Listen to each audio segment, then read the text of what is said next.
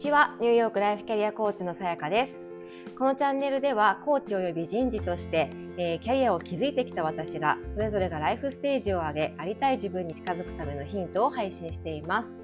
えーと、皆さんこんにちは。今日はです今日もですね YouTube と、えー、ポッドキャスト同時録画録音を、えー、してみております。えー、っとですねあの今日お話ししたいのはもしかしたら、えー、一生もう落ち込まなくてもいい良くなる方法ということで、まあ、もちろんこれは例えばあのすごく大きな悲しい出来事があったりとかするとそれはまたもうあの別の話にはなるんですけれどもでも大抵のことはこのマインドセットを持っていると、えー、大丈夫だなというふうに思っています。で私もあの考えてみるといろんなことがあっても結局あの引きずらずに前にすぐに進めるようになったのはこの考え方を持ったからだなってすごく感じるんですね。なので、えーと、ちょっとそれについて今日はご紹介したいなと思います。えーと、それはですね結果はいつまでたっても出ないということを認識しておくことです。これどういうことかというとあの過去を振り返ってみていただきたいんですけれども例えばもうこれでこれがダメだったら私の人生終わったなとかあのこれができなかったらもう私は一生なんだろうなあの無能な人間のままだとかなんかそういうふうに思うようなことってあったあったことがある方も結構多いんじゃないかなと思うんですね。まあ、すごく分かりやすいところでいくと受験であったりとか何かの試験であったりとか、まあ、就職活動とかそういうある意味ちょっとうーん本当はそんなことはないんですけれども、えーと、自分も含めてなんとなく自分の価値であったりとか人としてのランキングを決めるみたいなあのものってあると思うんですね。これ実際はそうじゃないと思うんですよ。全然よくよくこう中身を見てみるといろんな出会いだったり運だったりっていうことであの本当にこうタッチの差で違った道を歩むみたいな人って多分たくさんいらっしゃるし私の中ではもともと人間ってそんなにこう持って生まれた能力ってあんまり差はないと思っているんですね。だからあの、うん、そういうことを一見そう見えることってあるじゃないですか。だけれども、えーと、今になって振り返ってみるとその時の失敗が、えー、プラスだったことってあったりすることって多分一つはあると思うんですね考えてみるともしかしたら気づいてないかもしれないけれどもあると思っていてでそこから学んだことによって今があるなっていうふうに思えたりとかもしかしたら気づいてないかもしれないけれどもあの日あの時別の選択を取っていたら今ここのこの世の中に存在してなかったみたいなこともあるかもしれないじゃないですか。まあ、ただ私たちはそれはその人生はあの生きていないのでなかなか認識はできないかったりもするしいやこれはどう考えても自分の中ではポジティブに解釈できないなと思うこともあるかもしれないけれどもでももしかしたらそういった大きなポジティブなこっちを選んで絶対良かったっていう要因が気づいてないだけであるかもしれないわけですよね。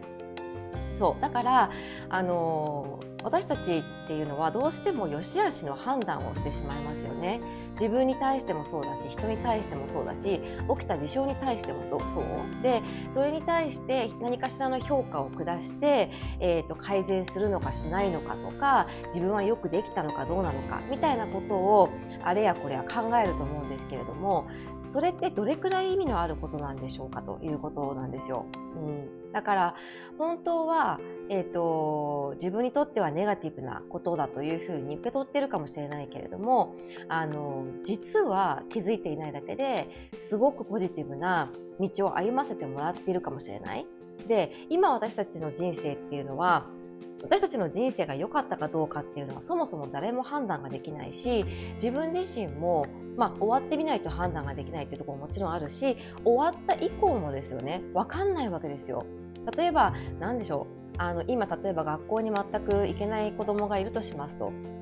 例えばお子さんがいるとしますと親としてはすごく心配であなんかちゃんとした教育を身につけたさせてあげたいなとかでもどうしてもその子が、うん、例えば何か自閉症だったりとかなんかうつだったりとかそういった心の病を持ってなかなかこう社会にこう出られないとか、まあ、何かしらあると思いますよね。でなんだけれどももしかしたらあの私たちが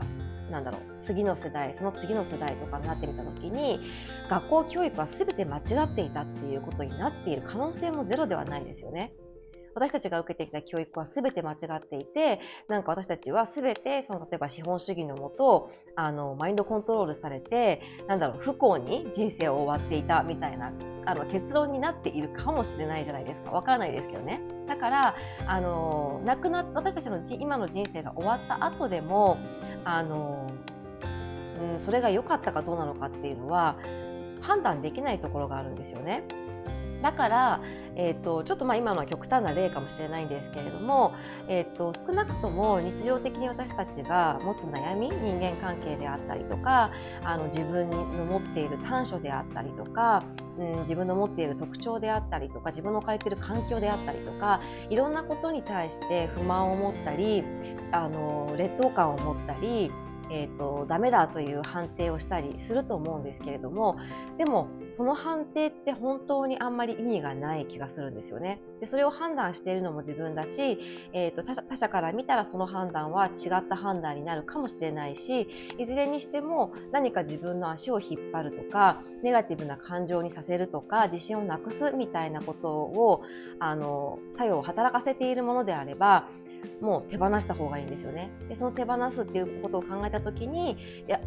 今、えーと、判断するのは早すぎる今判断しても、えーと、結果はわからない自分があくまでも決めているだけであってこれが本当にいいのか悪いのかっていうのはわからないなっていうふうに考えてみると、うん、まああのこの出来事も何かしら自分にポジティブなものを与えてくれたのかもしれないなっていうふうにえー、今は分からないけど後から分かるかもなっていうふうに考えてみると結構いろんなことがあの俯瞰して見られるなっていうふうに思います。私このこの考え方ができるようになってからものすごく楽になったんですね。なぜかというと私自身、まあ、すごくいろんなことに対して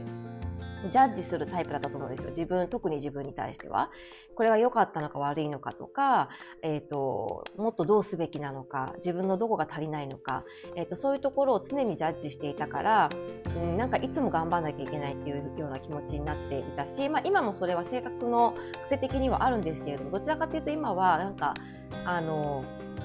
あのなん楽しみながらこうもっとやりたいみたいな感覚なんですよね。でもっとチャレンジしたいとかなんかそういうポジティブな感覚なんですけど前はもう少しあの自分のこういうところがいけないなとか至らないなとかこういうところをもっと強化しなきゃなとかなんか苦手なところの克服ばっかりに力をあの使っていたなと思い思います。でそもそもその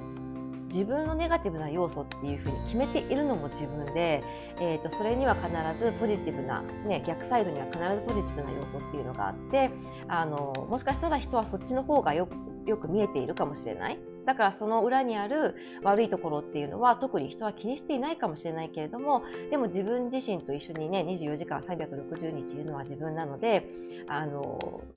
うん、自分にすごくジャッジを下してしまうでいいところに関しては特に気にならないし不快感っていうのはないからあのスルーするんですけれどもできないところネガティブなところに目を向けて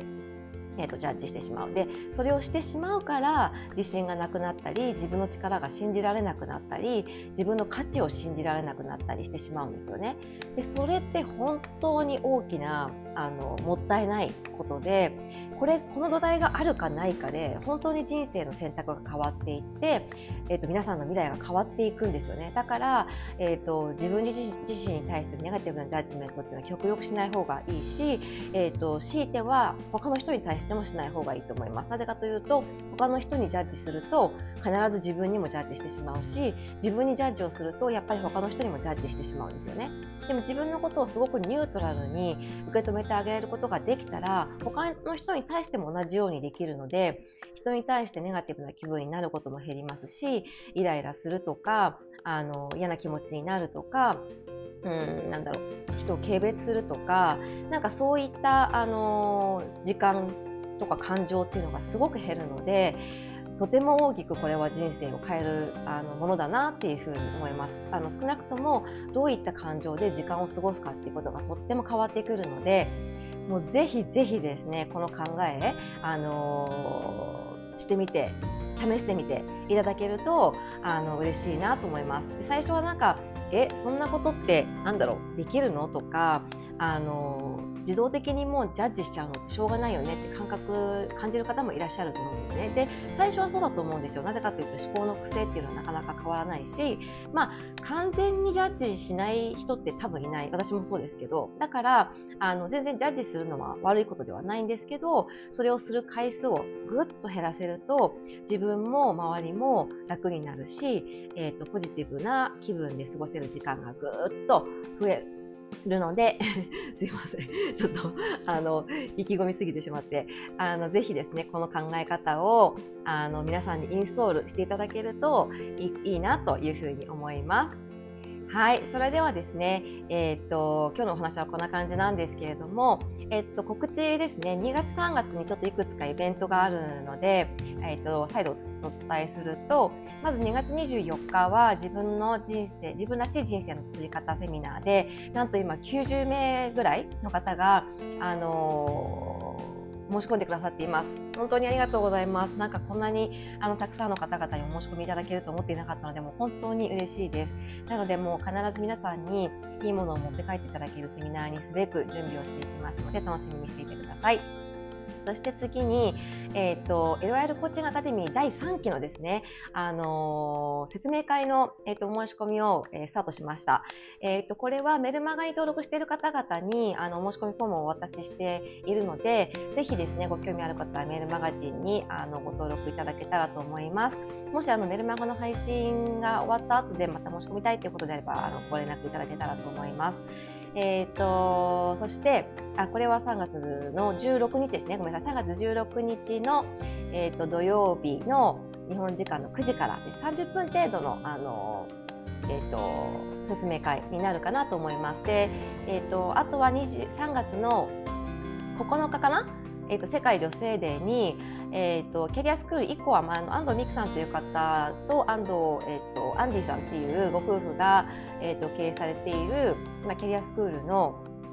えー、と国際女性デー世界国際女国際女性デーのあのイベントに登壇させていただきます。でこれはあのオンタイムライブ参加のみになっているので、えー、とちょっと土曜日にはなるんですけれども、お時間ご都合合う方はですね、ぜひご参加いただけると嬉しいです。私は一番最初のトップバッターになりますので、よかったら応援しに来てください。